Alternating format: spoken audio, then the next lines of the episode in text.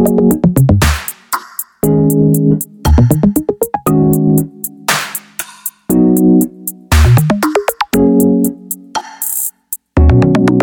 いどうもナットラジオ始まりました。よろしくお願いします。では早速いきます。今回から始まりましたポッドキャスト会の秘密のコーナー、えっと、前回のラジオで案内出したら早速反応いただいてほんまに嬉しい限りですちょっと軽めのからいきますねえー、っと男女ポッドキャストの男パーソナリティはキモい調子乗ってる的なレビューで叩かれがち。うん。これあるあるですね。男女ペアでやってる番組って、男性が主導権握ってて、ツッコミ的な役割で、女性はボケの役割の番組が人気がある気がします。逆やったら多分人気出ないでしょうね。女性がガンガン仕切る感じやったらね。うん。そんな気がします。その、ちょっと感じる控えめさ。男性を立てる感じがリスナー男性の心をくすぐるのかなと思います。俺が守らなければってなるんかなって。うん。はい、次いきますね。某便利商店パーソナリティのムキムキ半裸写真待ってます。とのことです。某便利商店で何？知らねんけど。私全然、うん、ほんま番組知らないですよ。詳細を追記願います。ということです。キープ。次いきます。女のみでやってるポッドキャスト番組は、そのうちの誰か一人男ができると更新が止まるか終わる。うん。これは投稿者は女性かなそう、これもあるあるなんですかね。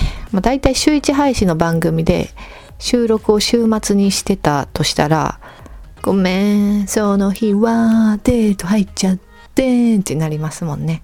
まあ、ポッドキャストに限らず趣味全般に言えることですよね、これは。私も似たようなことありましたわ、過去に。もちろん置いてけぼりを食らう側。まあ、しゃあないですけどね。うん。だよねーって感じ。言わな、しゃあないな、そんな時に言わな。これはそうやんなの方ですかね。若い人、ついてきてますか？まあ、趣味より恋の方が大事でしょうよ、そら。ね。うん。続きまして、好きなポッドキャスト番組にメールを送ったり、感想をツイートしたりしたいのですが、いざ書こうとすると何も思い浮かびません。それにもし無視されたら嫌だな、恥ずかしいし、寂しいなと思うと何も書けなくなってしまいます。どうしたらいいでしょうか？うん。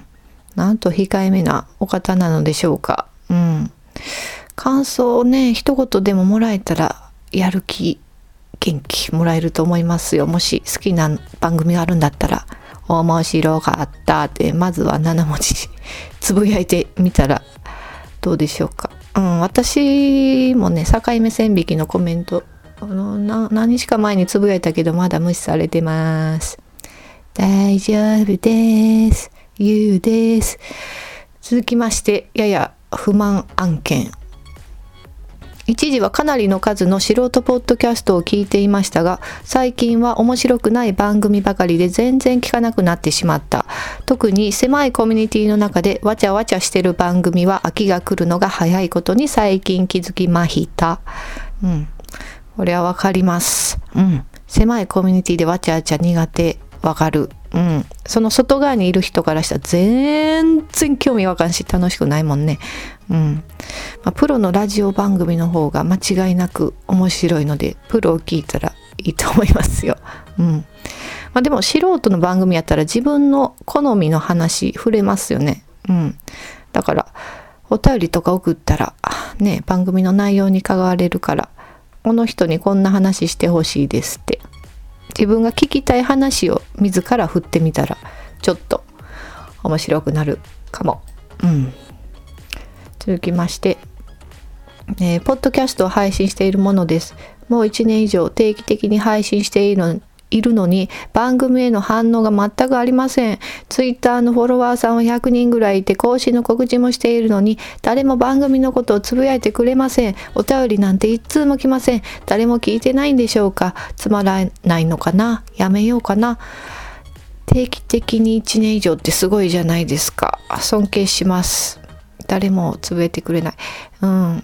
ツイッターで、ラジオ関係なくても、趣味のこととか、好きな有名人のこととかつぶやいてみたら誰か引っかかってくれたりとかしないですかね。うん。結局素人で話聞いてもらおうとすると、とびきり面白いかとびきりキャッチーかじゃないときついからねでそのとびきり面白いかも結局聞いてみなわからんからやっぱ最初はキャッチーなネタでいくしかないと思うんですよ。うん。だから、あ、そうです。人気のある番組のいいところ取り、ごちゃ混ぜ番組にしたらいいんじゃないですか？人気ある番組、都市伝説、世界遺産、歴史、映画、殺人鬼とか、うん。だからこの方はカンボジアに行って UFO を読んで、そしてアンコールワット見に行って歴史を学びつつ殺人鬼に殺されかけた様子を映画に撮ってもらう。ってのはどうでしょう？Perfume のこと話して私聞きますよ。強めのファンなんで、その時はまた教えてください。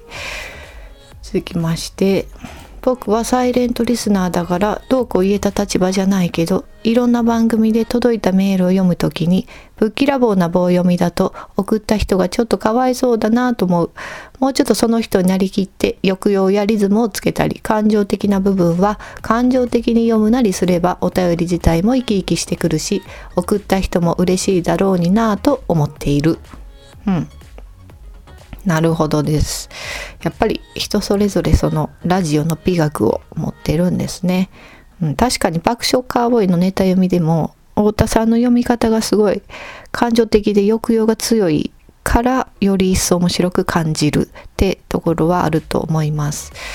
ぶっきらぼうかまあ、うん、でもその人の話し方が好きでお便り送ってる人もいるんじゃないかな。知らんけど。うん。まあまあ、感じ方はね、それぞれあると思います。あとは愚痴案件です。えっ、ー、と、ポッドキャストの日という素晴らしいハッシュタグがあるのに、他のえ、ごめんなさい。このハッシュタグを除くと、どこぞの YouTuber みたいな坊やが毎日同じスパムツイートを投稿しまくってて、他の人のツイートが漏れてしまっている。多分自動でつぶやくサービスをセットしたまま忘れちゃってるんだろうけど、迷惑この上ない。胸くそ悪いぜ。なるほど。これは検索します。ポッドキャストの日。検索。えっ、ー、と、ツイート。ビッグバットボスさんですかね。うん。あなたです。消してください。えっ、ー、と、この方でもあれですね。ボットしか使ってないですね。誰もいいねもリツイもしてないし。消し忘れですね。てかもうツイッターもしてないじゃないですか。うん。アカウント停止 さしてないうん。まあ、平成が終わる前に消してもらいたいですね。あとは、えー、iTunes のポッドキャストランキングについて、iTunes がどのような仕組みでポッドキャストのランキングを決めているのかは公表されていません。アップル社はそれを公表しない理由を、ポッドキャストというメディアがランキング上位を目指すだけのゲームに陥ることを避けるためと説明しています。しかし、ポッドキャスト大国であるアメリカでは、その iTunes ランキングの仕組みを外部から解明する動きが盛んです。アメリカポッドキャスト配信のポータルサイト最大手であるリブシンは、長年の統計的アプローチによる解析により、ランキングの仕組みを解明しつつあると発表しています。リブシンの発表によれば、iTunes のポッドキャストランキングに最も影響を与える要因は、直近1週間の新規購読者数であるとのことです。つまり、既存のリスナー数やエピソード再生数、iTunes のレビュー数などはランキングの直接的な要因ではなく、1週間でどれだけその番組の新規購読の登録ボタンが押されたかがランキング上昇の肝のようです。ですって。うん。新しく始まった番組がいきなりランキング上位に入り込むのは瞬間的に新規購読者数が急増するためと考えることができるようです。ランキングのアルゴリズムそのものはブラックボックスなので必ずしもこれが全てということではありませんが新規リスナーを増やすことは iTunes ランキングにおいて重要であるということはできるようです。とのことです。うんうん、なるほど。ランキングか。うん。そうですね。でもその、うん、ポッドキャストをやってる人のモチベーションも分かれますよね。ランキングとにかく上に行きたいっていう人もいれば、いや別に上にはそんなにいかんでもいいけど、ちょっとは聞いてほしい人もいるし、もう全然そんな目につかんとこで個人的にやってたいって人もいるし、もう内輪だけで個人的にやってたいって人もきっといるし、うん、そうですね。みんながみんな上を目指してるわけじゃないけど、うん、どうですかね。なんでこの番組人気あんのって思う番組とかもありますもんね。うん。まあそこそこたまに入ったら嬉しいぐらいでうん私はいいかなって思ってますねうんそランキングっていうかやっぱ反応がもらえることの方が嬉しくないですか？うん私ラジオ聞いてこう思いました思いましたとかそのラジオききっかけでなんかこれ見ましたとか聞きましたとかそんなんがあったら一番嬉しくないですか？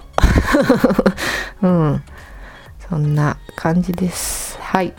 そんな感じで、本当に皆さん、本当にありがとうございます。うん。こんなにいただけるとは思っておらず、ほんまに、うん、嬉しいです。うん。ツイッターで拡散してくれた方々も本当にありがとうございます。あと、ゴシップリスナーさんに手出しちゃったとか。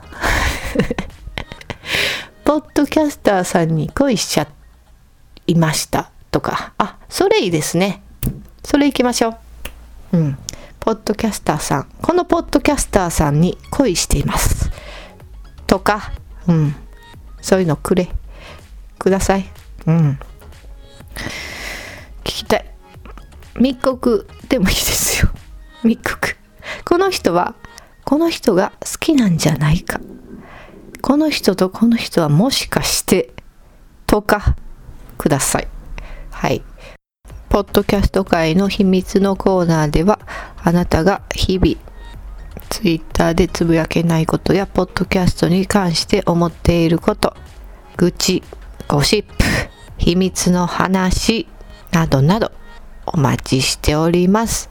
とアドレスはララサンラドットサラハドットコム RARA 数字の sarah.com です。ララサンラドットサラハドットコムまでどしどしお待ちしております。では、聞いてくれてありがとうございました。さようなら。